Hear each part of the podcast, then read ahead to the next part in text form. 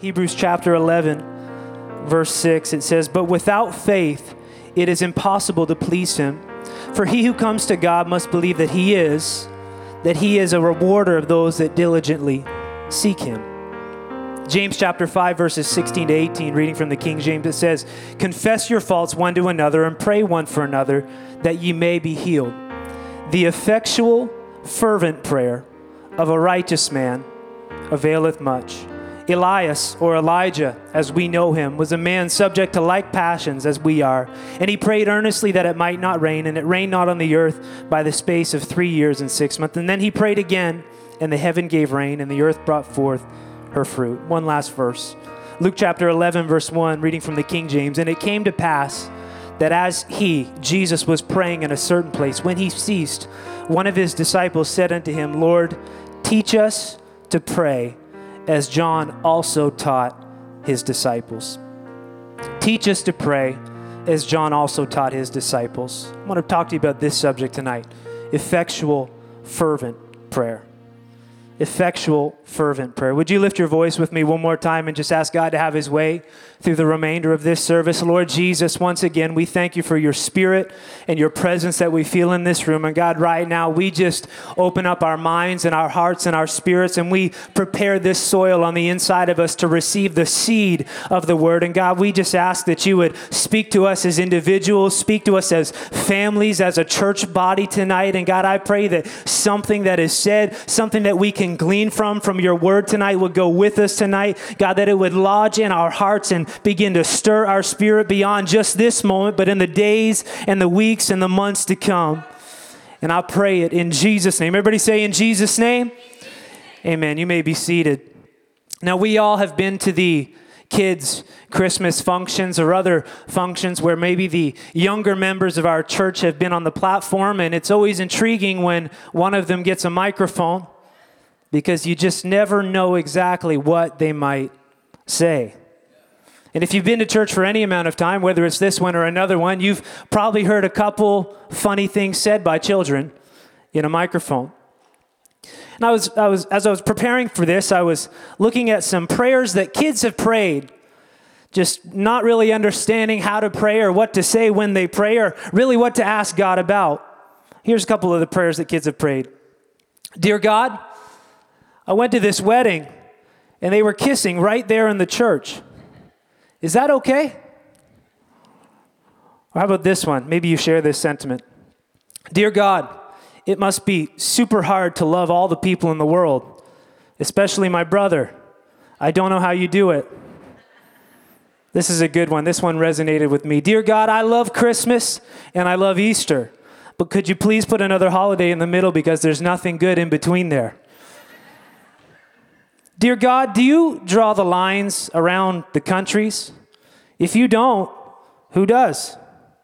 Dear God, parents, you'll understand this one. Maybe Cain and Abel would not kill each other so much if they each had their own rooms. It works out okay with me and my brother. Dear God, we read that Thomas Edison made light, but in Sunday school they said you did it. I bet he stole your idea. Dear God, I say your prayer every night lead us not into temptation and deliver us some email. But I never got an email from you. Do you have my right address?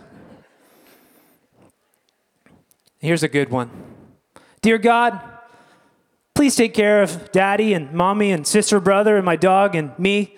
Oh, and please take care of yourself, God, because if anything happens to you, we're just going to be in a huge mess. There's a kid that knew a little bit of something. Now, reading from Luke chapter 1 when the disciples they come to Jesus and they say, "Lord, teach us to pray." If you think about what's going on from a wider viewpoint than maybe what you have in the past, there's really a lot to offer the reader when you look at what's going on.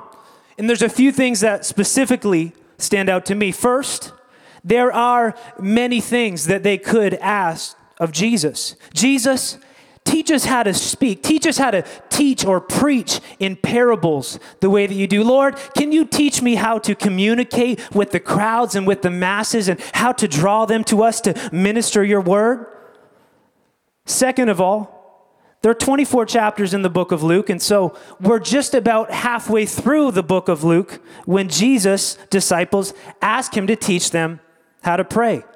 They had been with him for quite a while up to this point, so why did they wait so long to ask him? And third, these were Jesus' disciples. They definitely knew what prayer was, they knew how to pray. But clearly, they felt like there was something missing in their prayer. There was an element of prayer that they had witnessed from others, which they knew they were missing in their personal prayer life. Indeed, they had no doubt prayed many times before, likely with Jesus many times. But there was something more that they desired in their prayer life. There was another level in prayer that they were seeking after. There was something that was missing when they were praying. I want to remind you tonight that prayer is foundational to every Christian life. Prayer is foundational to everything that we do. That's why we take time on a Tuesday morning to pray. That's why we take time before a service like tonight to pray because it is, the foundation of everything that we do. It is how we connect, it is how we communicate with God. And so in the book of Genesis, Adam and Eve, they had this direct communion with God. Genesis chapter 3 mentions that they could hear the voice of God walking through the garden in the cool of the day. And God desired and He created this direct relationship. He wanted fellowship with man. But when God created man, he created them with free will. And so when Adam and Eve, they fell into temptation, sin stepped in and began to create this void and this wedge between God and man that would persist and pursue through the rest of time. And it would drive us further and further apart. Sin literally shoved a wedge into the relationship that God desired to have with man. And in many ways, it severed the relationship that he had longed for.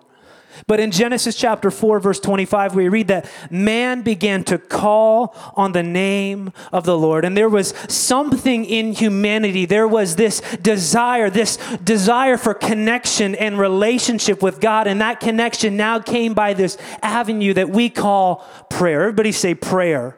I want to remind you tonight that prayer is foundational. Prayer is not just an accessory, it's not an add on to your walk with God. Prayer isn't just something that we schedule on a calendar that we do once a week at church. It's not just the extended warranty when things break down. It's not just your insurance policy when things happen to go off course. It's not just a safety net to catch you when you fall. Prayer doesn't merely exist to pull us out of the pitfalls of life.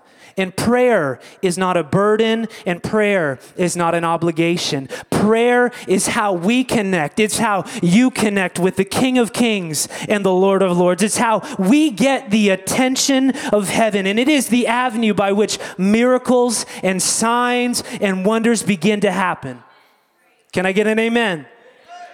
Prayer changes situations, and prayer changes the atmosphere and the environment when it's taking place. You felt it in the room tonight before we ever started singing. There was an atmosphere of worship, there was an atmosphere of prayer in this place. Prayer begins to change the atmosphere. Prayer brings the backslider home, and prayer opens the floodgates of heaven and pours out revival. Now, when we talk about prayer, a challenging principle to grasp is this prayer is not quantifiable. You can't measure prayer. You really can't calculate prayer. God did not lay out a structure of how much prayer was required to meet certain needs of sickness or healing. Wouldn't that be nice? Well, if you pray this many times or this many hours, maybe that will come to pass. No, that's not how it worked. There is no flow chart for prayer, for prayer, and miracles to happen. There's no magical assortment of words and phrases that you can recite. There is no definitive length of prayer that is noted in order to achieve certain things. In 1 Kings chapter 17, Elijah, it says he prayed once and it didn't rain for three and a half years. And then just the next chapter later, in 1 Kings 18, it says Elijah had to pray seven times for the rain to come to pass. So he only had to pray once to stop the weather for three and a half years, but he had to pray seven times to bring it back. Prayer is not quantifiable. Another thing that you need to understand is that God hears every prayer. I thought a couple more people would believe that. I said, God hears every prayer. Not one prayer that we ever pray at home or in this sanctuary or in these seats or in this altar ever hits the ceiling and falls back down to earth. Not one prayer that you will ever pray will fall by the wayside. It is true that in your life, maybe it feels like God is silent when it comes to what you're praying about. And it is true that we may pray at times, hear me tonight, we may pray ineffectively. And I'll explain that. Ineffectively doesn't mean that there is no effect. There is always an effect when we pray, but we can pray ineffectively, which means it is lacking the desired effect or outcome that we want. We can actually pray ineffectively.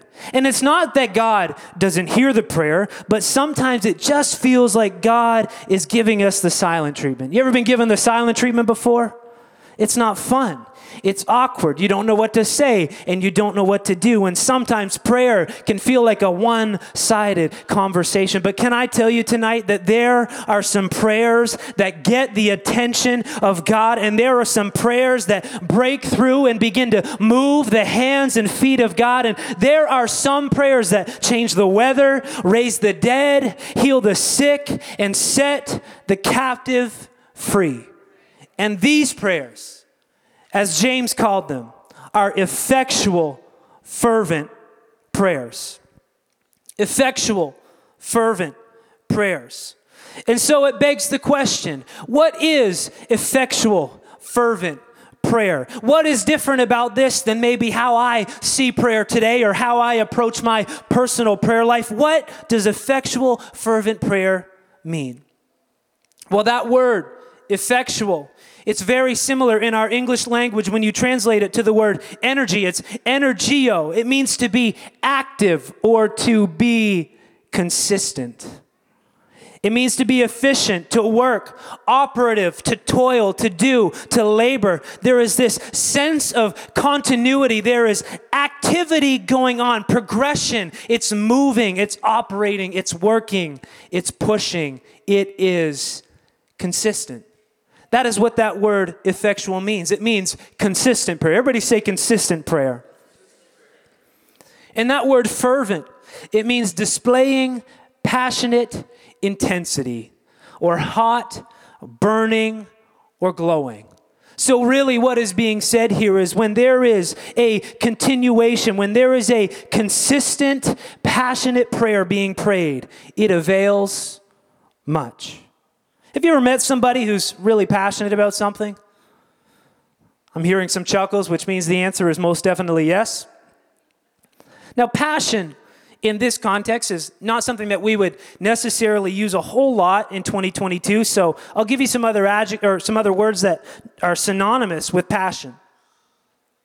Affection, desire, excitement, fondness, enthusiastic, obsessed, fascination, crazed, intensity, burning desire, zealous, vehement. Really passionate people are intense. They're persistent. There is something or some idea or some object that they are fixated on, and you just can't get them away from it. They never stop talking about it. Does anybody know somebody like that about something? Now, if you don't, I want to introduce myself. My name is Alex Kinney, and I have this trait that I am very much aware of. I try to be self aware of it as much as I can be, but I can become very enthusiastic or intense, obsessed, and passionate, and all those other synonyms that I said about something. And I take it to the extreme that by the time I am done talking about it, nobody likes me anymore. And even what was a good idea or something cool to talk about and think about just makes people angry. I just had to get that off my chest tonight. One of those things is, is cars. I like cars. I've had more cars than I've had birthdays, and I can drive my friends or my wife crazy talking about cars and looking at cars and wanting to buy cars. And really, at the end of it, even if it's a great idea, my wife hates talking about cars because I just wear her down with my passion. So, really, to bring it all back in, less about cars and more about prayer. Effectual, fervent prayer means this active, continual, powerful, passionate, intense prayers. Now, when I say the word passionate in context of prayer, sometimes we can think about it's just us winding up our emotions. Now, praying passionately has really nothing to do with that, and it really has little to do with shedding a few tears or using fancy words in your prayer. And it's not even about how loud or how intense you pray. Volume and excitement do not always equate to passion because that's too easy. I can do that in my flesh. I can I can talk loud and I can pray loud and use exuberant words and be passionate, but that doesn't mean that I am praying effectually or fervently. I can do that in my flesh. Praying passionately is not just about our intensity. Although intensity may be paired with prayer and effectual fervent prayer, intensity in and of itself does not mean that you are praying effectual fervent prayers. But praying passionately to understand what that really means, it's about this intense and sincere confidence in who God is. Because if you have that idea, if you have the revelation and the understanding of who God is, prayer gets a whole lot easier. Why else would I pray if I didn't think that He could do it? But because I know who He is and because I believe He can do it, I take that intense, passionate confidence, not in my words, not in my prayers, not in who I am, but in who He is, and I take it to the Lord. That's what praying passionately really is. Has nothing to do with me. It has nothing to do with my volume. It has nothing to do with how long I pray or how loud I pray or what I pray. But it has everything to do with how I view the Lord. And so, interestingly, when James chose to provide this illustration of such prayer, he chooses Elijah, like we talked about, whose prayer God had used to demonstrate his power. And it said Elijah was a man with a nature just like ours, just like you and just like me. Elijah that great man of God was just like us. And he prayed earnestly. He prayed continually that it would not rain. And it didn't for three years and six months. And then he prayed again, and the heavens gave rain, and the earth produced its fruit. But James' point was that although Elijah's mighty prayers and exploits were legendary, he was also just a man of frailties and flaws. Isn't that comforting? One of the greatest men in the Bible, he was flawed just like you and just like me. But he had this connection to God. He had this relationship through prayer that he could literally command the weather to stop, and it would. But he was full of, of character flaws, and this was never so obvious than after Elijah had prayed and it didn't rain for three and a half years, and he has this showdown on Mount Carmel against the prophets of Baal, and he kills 450 of the prophets, and then he prays again that it would rain. After all of this happens, he, he recoils and he runs in fear and he fled from the threats of Jezebel, Ahab's wife. He actually crawled under a juniper tree where he asked the Lord, Lord, take my life. And how can we make sense of this behavior coming from Elijah, a man who could literally command the weather to stop and to start? A man that when he prayed, the prayers would, would uh, God would use to control the weather. This was the same man who called fire down from heaven, who destroyed 450 prophets of Baal. But after all of that was done, he still fled in fear. And the simple explanation is that Elijah was human. He was just a mere mortal like you and me. But God used his prayers in amazing and awesome and astonishing ways but he was still just an imperfect human being, just like you and just like me. Now, James, example, it's very intentional. And his message is very clear. If God could hear and answer the passionate, faith filled prayers of Elijah, a common man with a nature just like mine, he can also hear and answer my prayers, and he can also hear and he can also answer your prayers. And the reality is, the truth is, even though it doesn't always feel this way when we pray, and even though it doesn't always feel this way when we approach God with whatever's going on in our life, God is eager to answer the effectual, fervent prayers of ordinary but righteous people who believe in Him. Do you believe that tonight? So the question is this when I pray, when you pray, when we come together like we did tonight and we pray as a church family before church, are we praying consistently and are we praying passionately? Or as James said, effectual, fervently? David Guzik, he's a well known pastor and an author in Christian circles, and he's most known for his verse by verse commentary of the Bible, and he calls it the enduring word. But in a comment that he made about prayer, he said this He said, Much of our prayer is not effective simply because it is not fervent. It is offered with a lukewarm attitude that virtually asks God to care about something that we care little about. Effective prayer must be fervent, not because we must emotionally persuade a reluctant God, but because we must gain God's heart by being fervent for the things that He is fervent for. Yes, we can pray at times ineffective prayers. They don't go unheard, but they seem to lack the desired effect or outcome that we would like to see from those prayers. And we can take a posture of prayer and we can offer words to God that really don't mean anything because of our lukewarm attitude, praying about things that you don't deeply care about. We use this expression actions speak louder than words. Actions speak louder than words. God, He's not looking for passion just in your words, but He's looking for passion expressed through action. We can say that we care about something.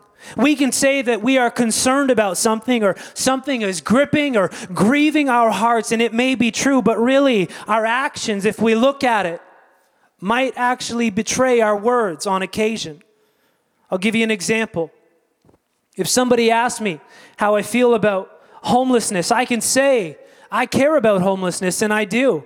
I think it's a terrible problem that plagues many communities and the, the things that lead into people being homeless. It is a terrible place to be. It's a terrible life to live. And a lot of times there are things that are holding those people bound. And I, I care about that. I really do.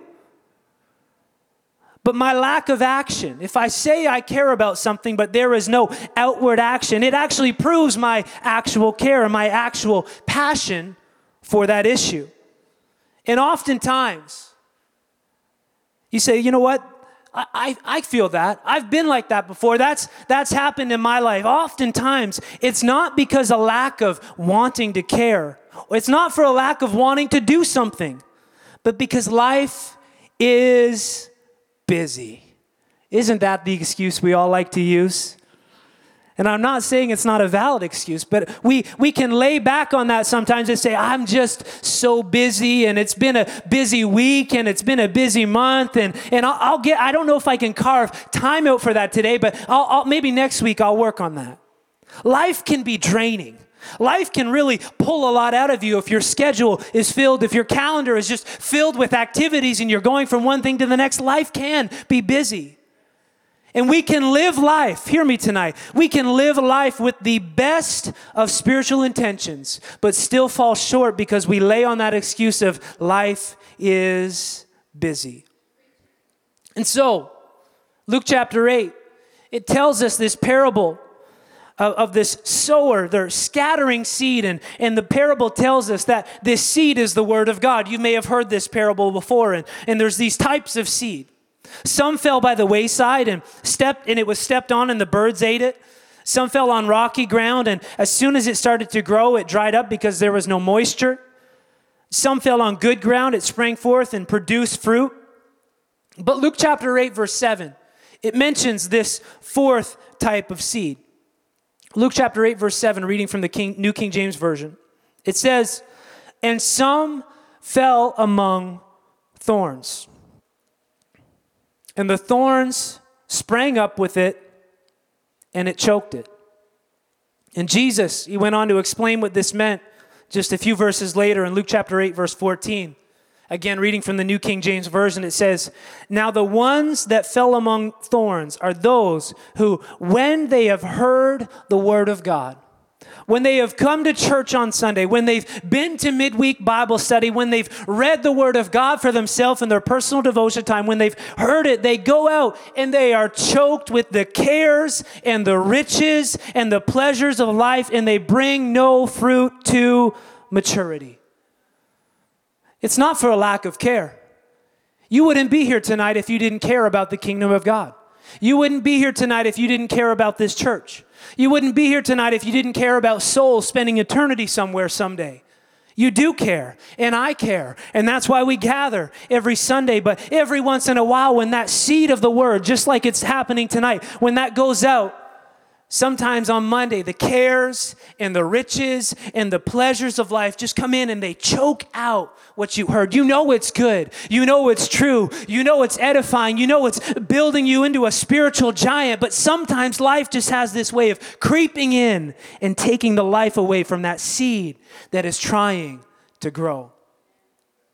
And that word choke, you want to understand what it means. It means to, to strangle completely or to drown. It means to literally take it and make sure that there is no life that is going to come back from that thing. And so these cares and riches and pleasures, they, they choke, they strangle the life out of you sometimes. And cares, it literally means to divide or to separate.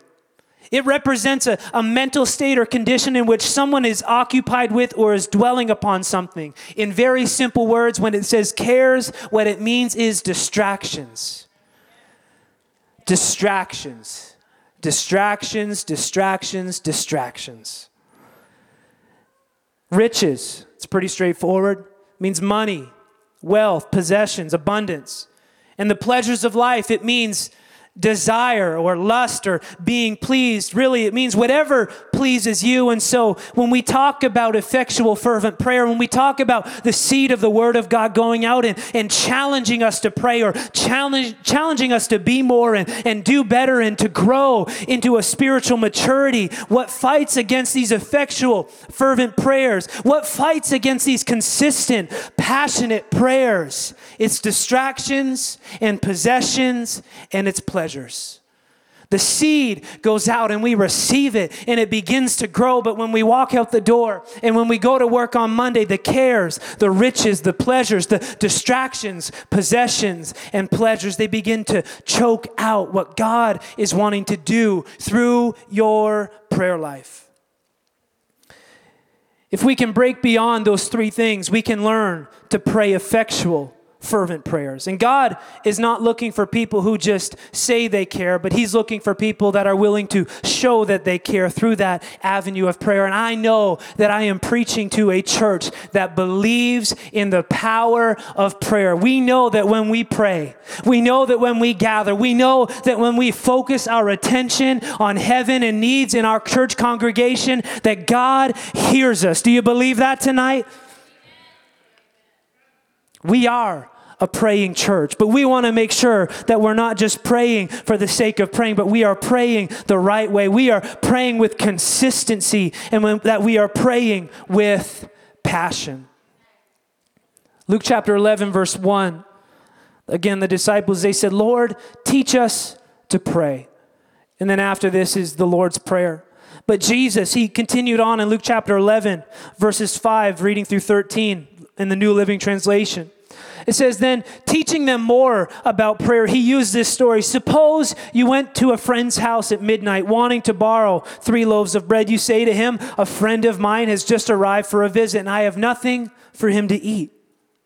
And suppose he calls out from his bedroom, "Don't bother me. The door is locked for the night and my family and I are all in bed. I can I can't help you, but I tell you this, though he won't do it for his friendship's sake, though he won't do it just because he's his friend, if you keep lo- uh, knocking long enough, he will get up and give you whatever you need because of your shameless persistence. And so I tell you, keep on asking and you will receive what you ask for. Keep on seeking and you will find. And keep on knocking and the door will be opened to you.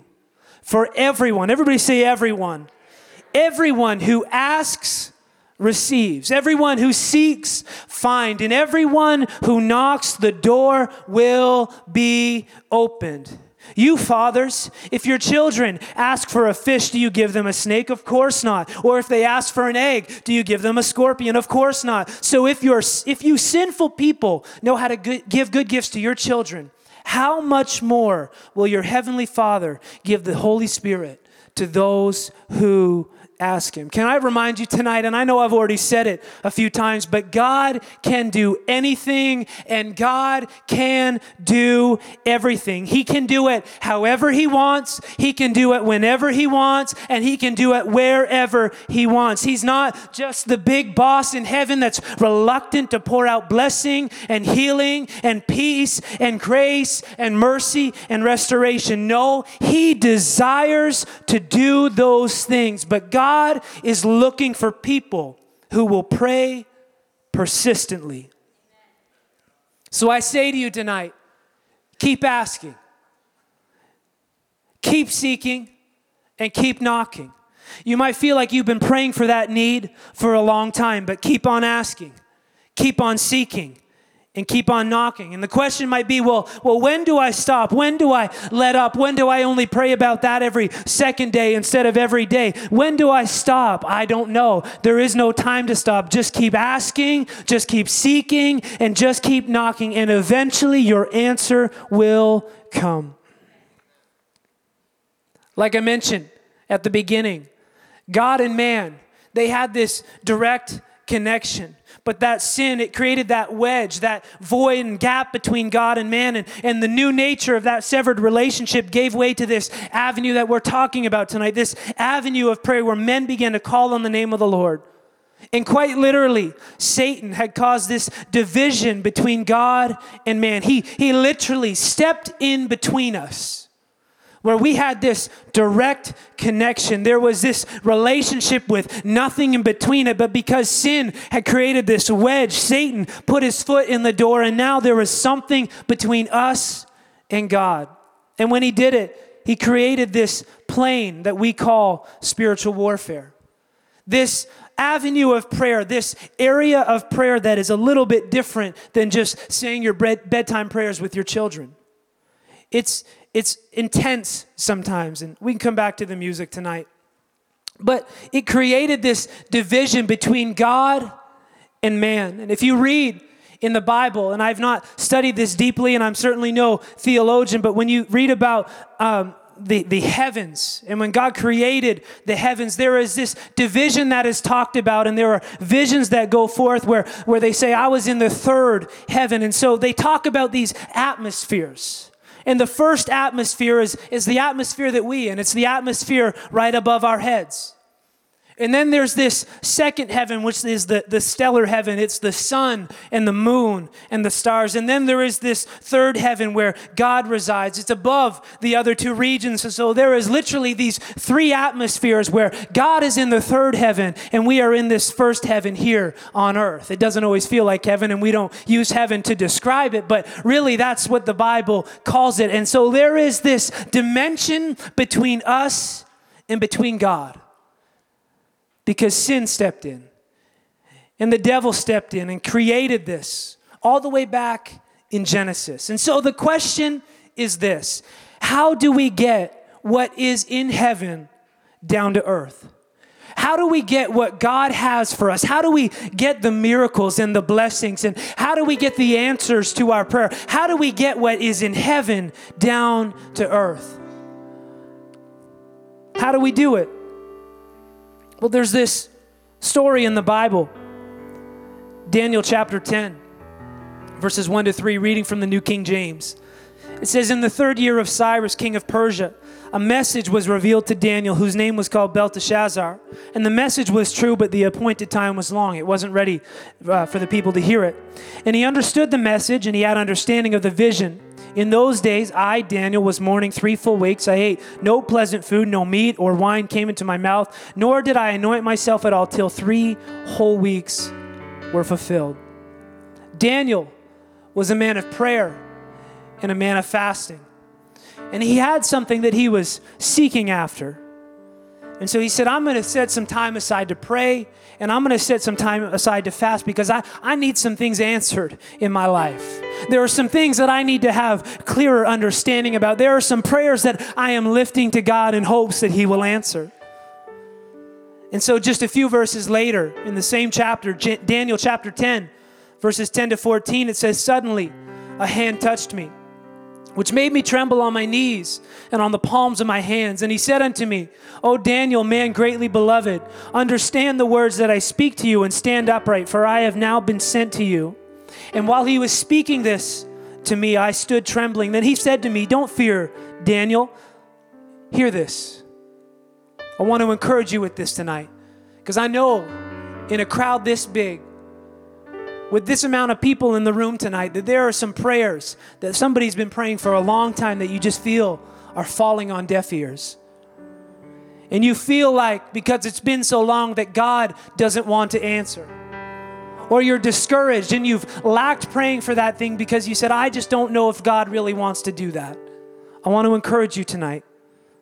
He said, Don't fear, Daniel, for from the first day that you set your heart to understand, Daniel, from that first day that you began to pray, Daniel, from that first day that you began to fast, when you set your heart to understand and to humble yourself before God, your words were heard. Can I tell you tonight, every prayer that you have ever prayed has been heard by the Lord. Even though it might be a season of discouragement, even though you've prayed about other things before and didn't get your answer, can I tell you tonight that every prayer you've ever prayed has been heard of the Lord? And he said, I have come because of your words. Daniel, I've come because of what you have prayed. What you've been praying about, what you've been seeking the Lord about, I have come to give you this word. Because of the prayers that you have prayed, I am here to speak to you. then he says this he says, But the prince of the kingdom of Persia, he withstood me 21 days. And behold, Michael, one of the chief princes, talking about Michael the archangel, came to help me. For I had been left there, I, for I had been left alone there with the king of Persia. Now I have come to make you understand what will happen to your people in the latter days, for the vision refers to many days yet to come. Let me explain this to you tonight. Daniel he fasted and he prayed and he sought the face of God for 21 days to receive special revelation and understanding concerning the Jewish people and what would happen to them after Daniel's time. And so he wanted to understand what the future held for Israel. And he wanted to understand and wanted to leave behind a prophetic word that would encourage and would strengthen them. And so he began to pray. And Daniel began to fast. And 24 days later, because it was three days after his fast had ended, he was visited by this angel. And many believe that it was Gabriel, the messenger angel, who gave him this vision. And, and what's fascinating about this interaction between Daniel and this angel is not the vision given to him, but the glimpse that we get into the spiritual realm that we don't think about every day. And here it is God had released the answer to Daniel's prayer from the moment that he began praying. The very first word, the very first time that Daniel knelt down to pray, the very first time that he said, I need to seek after God for this answer, the very first time God said, I'm going to send the answer, Daniel. I've got what you need. I've got what you're seeking. I have what you desire. I'm going to release that. I'm going to deliver it to you. But this messenger angel, he says he was held up by the prince of the kingdom of Persia. And he's not, not talking about this physical prince. He's not talking about a man that withstood him at the door, a man that resisted him as he was marching towards where Daniel was staying. No, it's not a physical prince at all, but it's a, a spiritual wickedness. It's a spirit in a high place. It's a, a prince that had the ability to withhold the prayers and the blessing that God had sent for 21 days until Michael, who the Bible describes as a warring angel, was able to break through and to let that messenger angel get the message to Daniel. Can I tell you tonight? I know I've said it a few times, but no prayer you've ever prayed has fallen on deaf ears. And sometimes, I feel this in the spirit tonight, sometimes your answer is just one more prayer away. Sometimes the answer that you are seeking after is just one more day away. Sometimes what you're looking for, what you're desiring of the Lord is just on the other side of the sunrise. And thank God that Daniel had petitioned in his heart that he said, you know what? This is important to me. I, I care about this and, and I'm going to be consistent. I'm going to take 21 days to pray and fast to God because I need this answer. And so I want to encourage you keep asking, keep seeking, and keep knocking because it could be tomorrow that that prayer is answered. It could be tonight that you get that phone call. It could be tonight that you get that text message. It could be next Sunday morning that they walk back through the doors of the church. It could be this week because you petitioned in your heart. You said, you know what? This is important to me, so I'm going to make sure that I'm praying consistently and I'm praying passionately. I care about this, and so I'm going to take that to the Lord. One more example Cornelius. Go to the book of Acts, chapter 10. We don't have to read through the verses, but it talks about him being a, a devout man and his prayer and his alms. The prayers that he prayed and what he gave away to those in need. The prayers and the alms, they built a memorial into heaven so large, so big that it rises through the throne room of God. And God said, I can't ignore a man like that. Every time that you pray, can I tell you, you're just putting another brick on the memorial. Every time that you seek the Lord, every time that you come to pre service prayer or Tuesday morning prayer or Friday night prayer, every time you kneel down, you're just putting one more brick on that memorial. And I'm telling you, there is coming a day, I feel in the spirit right now, there is coming a day where those bricks are going to begin to stack and going to begin to build. And God's going to say, What is that? What is this that I see growing over here? Who is praying that prayer? And why does it keep on building and building and building? And at some point, God is going to step in and say, That is a prayer that I can answer. That is a person that is prayerful and desires an answer that is important, so I'm going to meet them in their place of need. Would you stand with me tonight? So, what we're going to do in closing this service is we're just going to build on our memorial and say, Jesus, I've been praying about this for a while. And there's been days, no doubt, where I've been discouraged. There's been days, no doubt, where I doubted if you cared or if you were even listening. And there's been times and seasons and, and moments where I just wanted to give up. But God, I'm going to be consistent with my prayer. I'm going to be diligent with my prayer. And God, I'm going to build on that memorial. And at some point, I know you're going to say, That's a prayer that I can't ignore. If you've got anything that you've been praying about in your life, if there is anything at all that you want to come to this altar with tonight and begin to build that memorial, would you make your way out of your seats? If you need encouragement from the Lord tonight, if you've been discouraged in your prayer life, if you've been discouraged about how things have been playing out, you've been praying about something, you can find peace and comfort in this altar tonight. Would you lift your hands and would you lift your voices with me? Everybody that can, let's come to the altar tonight. Let's begin to build a memorial. Lord Jesus, God, I worship you and I put you on the throne of my heart tonight. And God, I'm just going to continue building that memorial. You see that need. God, you see that trial, that struggle, that thing that I've been praying about, that family situation, that job circumstance. So, God, I'm coming to this altar tonight and I'm just going to begin to build that memorial. God, I'm going to keep on asking, I'm going to keep on seeking, and I'm going to keep on knocking. And God, I know that one day you are going to answer in Jesus' name.